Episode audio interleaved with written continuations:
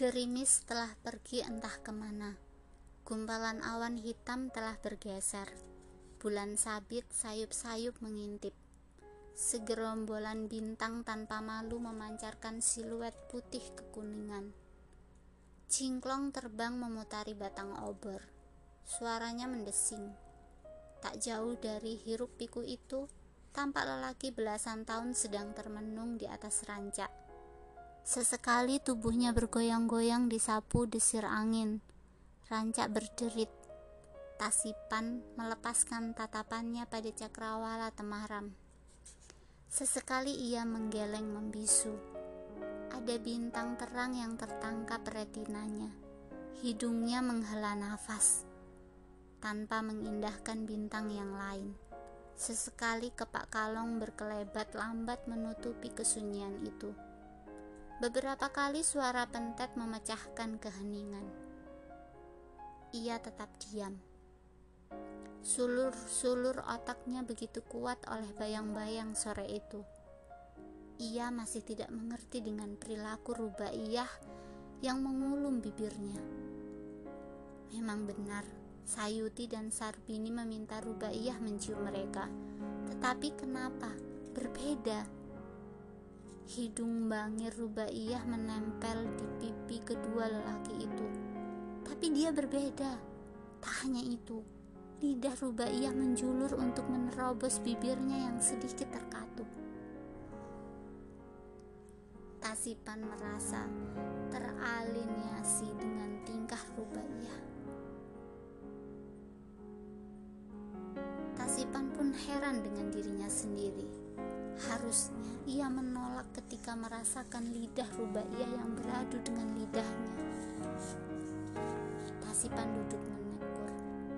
Tangannya memeluk rapat lutut. Wajahnya menengadah ke atas. Bintang terang itu menyelip di antara gulungan awan. Jantungnya berdetak kuat.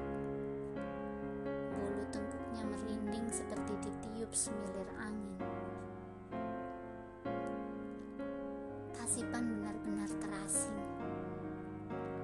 Tapi kenapa perempuan pemilik bulu amis sikil itu malah tersenyum penuh bunga? Hmm. Nafas berat Tasipan lepas bersaing dengan suara buluk yang sayup-sayup memecah keheningan. Enam ekor cingklong menjamah kulit kudisnya. Tangan Tasipan mengibas. Rancak kembali berderit, Tasipan mengerutkan muka. Jantungnya bergelanyut gundah.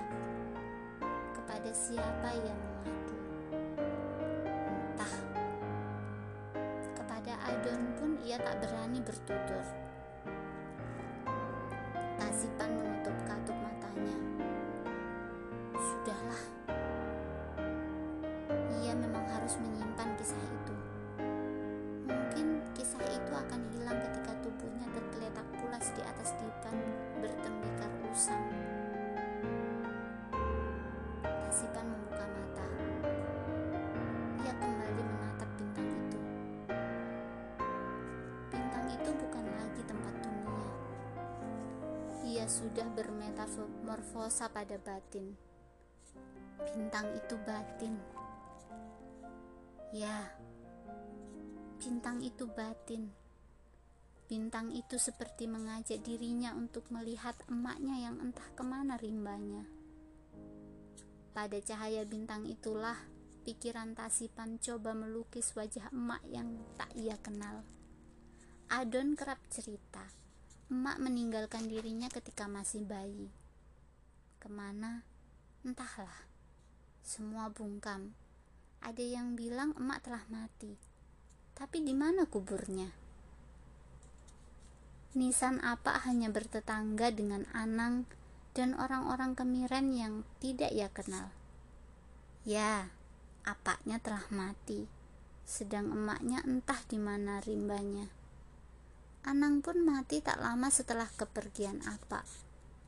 Kuburnya di tanah keramat.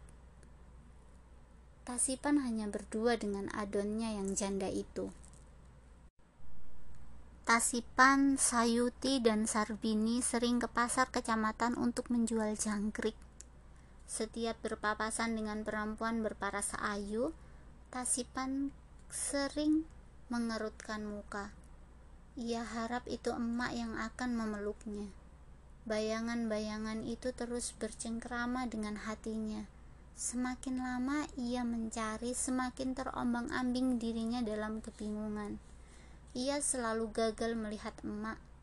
Keputusasaan tak sekali dua kali terangkai dengan kalimat-kalimat gumamnya. Entahlah, jika kerinduan itu berkecamuk, Tasipan hanya mampu melukis bintang sebagai sinar mata emak. Wajahnya seperti padang mulan, kulitnya bersih seperti mentari, keringatnya sejuk seperti embun kakinya tidak bersisik.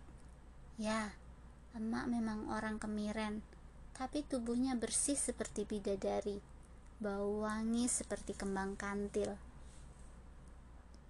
Kerinduan itu yang membuat Tasipan kerap bertanya.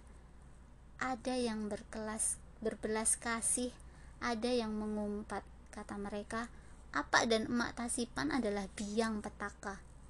Tasipan hanya diam. Jika sudah demikian, Tasipan memerahkan muka. Tidak, mereka salah.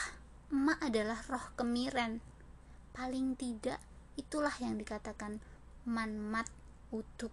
Setiap Tasipan bertanya, manmat utuk hanya bercerita jika emak adalah gandrung terakhir. Seperti apa gandrung itu? Tasipan sendiri tak pernah melihat gandrung kalaupun gandrung seperti tingkah rubaiyah tadi sore berarti emak seperti rubaiyah. Rambutnya lurus sepinggul kulitnya kuning lehernya agak panjang tubuhnya kurus semampai kakinya eksentrik seperti kijang. Kulit tangan kakinya ditumbuhi bulu-bulu halus. Hidungnya bangir alisnya agak tebal dan membentuk seperti bulan sabit yang tengkurap Kata Adon, gandrung itu perempuan. Karena perempuan, maka seperti Dewi Sri, Dewi yang menyuburkan hamparan padi ginjah arum di persawahan kemiren. Tapi, apa emak pelit seperti Dewi Sri? Lihat saja, warga kemiren sangat jarang memakannya. Ginjah arum hanyalah angan-angan, tampak di depan mata, tapi sulit digenggam. Ginjah arum hanyalah milik juragan-juragan di luar kampung kemiren. Lihat saja, makanan kemiren hanyalah jemblem. Kalaupun ada sisa-sisa nasi pada acara ritual, maka semua akan berebut sisa nasi itu untuk dijemur. Cengkaruk, demikian kata kemiren. Jika ingin makanan enak, cengkaruk itu ditanak, lantas disandingkan dengan genjer sambal serai.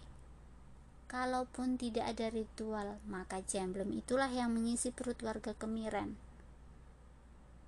Sudahlah, tidak perlu ada ritual untuk Dewi Sri.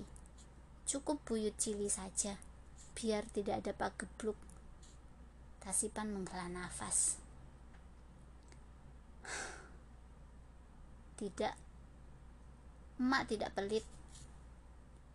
Rubaiyah memang cantik, tapi emak lebih cantik. Emak bukan petaka. Emak adalah roh kemiren. Emak pasti pulang, kata Tasipan. Suaranya mendesis lirih, bibirnya bergetar. Sinar muka suramnya terhembus angin. Rancak kembali berderit Suara pentat kembali memekak keheningan. Kata orang itu burung maling. Kalaupun tak ada yang kemalingan, berarti ada danyang lewat. Kemiren memang sintru. Tak ada warga Kemiren yang meninggalkan wasiat ritual dari buyut cili. Kemiren hanya memiliki leluhur itu. Baca tulis tak penting bagi Kemiren. Yang penting unggah-ungguh Kalaupun ada kepentingan, buyut cili adalah petunjuk dan ladang berkah. Tak pernah sedikit pun yang terlupakan. Buyut Cili adalah payung sengkala. Malam semakin merujam. Tasipan masih bergumul dengan kerling-kerling rasa yang tak bertuan. Dari teranca dan hembusan nafas yang begitu panjang dan berat adalah satu kesatuan dari perjalanan sulur-sulur otaknya. Tak jauh dari Tasipan, tampak laba-laba kecil yang bertengger di atas jaringnya yang belum belum usai. Binatang itu hanya menatap cingklong yang terjebak jaringnya. Tasipan tak menggubris. Lelaki itu masih diam dengan aroma gundah gulana. Dari terancak kembali memecah keheningan. Tasipan bangkit. Kakinya melangkah ke arah pohon bendo yang sangat besar. Di atas sana terdengar suara beluk yang sedang berkumur. Beberapa lembar daun bendo melayang jatuh persis di depan Tasipan yang masih sibuk membuka tali kolornya. Air seni menetes. Tasipan bergetar. Kelopak matanya mengedip-ngedip. Bulu kudunya menegang. Di kejauhan sana suara jenggeret merobek malam. Hidung Tasipan kembang kempis. Bau kemenyan hinggap begitu kuat. Bayang-bayang emak dan bibir Rubaiyah lenyap seketika. Pentat kembali berkelebat dengan pekik suaranya yang menyayat. Kasipan benar-benar merinding. Ia bergegas menghentikan air seni itu. Wajahnya tegang hingga kolornya terbasahi air seni. Tasipan membalikan badannya, kakinya yang tak beralas melangkah cepat. Tanah-tanah becek bergumpal pada kakinya yang bersisik dan kudisan. Ya, bau kemenyan itu menggugah ketakutannya Tasipan bergegas masuk ke dalam gebyok janda Sapona. Pintu reotnya ia biarkan agak terbuka. Tasipan merengsek ke tengah dipan. Suaranya berderit. Tasipan merapatkan tubuhnya ke adon. Janda Sapona terjaga sebentar. Tangan keriputnya memeluk lelaki itu. Matanya kembali terpejam. Sesekali tangannya mengusap punggung Tasipan yang diusap terus meringkuk dengan mata tertutup. Nafas tersenggal-senggal.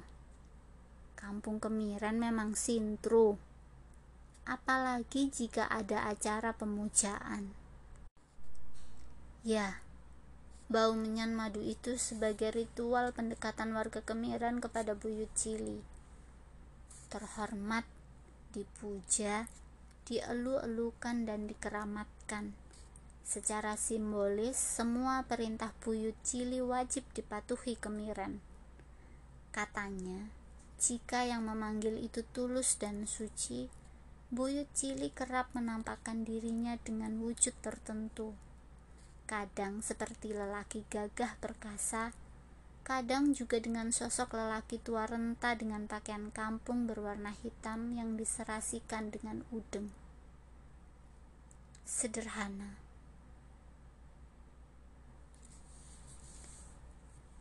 Trilogi Gandrung Kemiren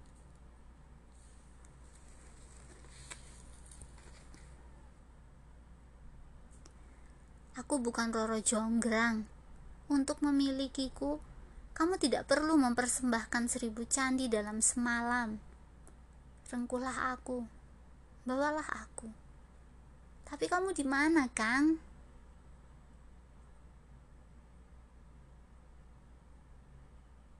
amprok petaka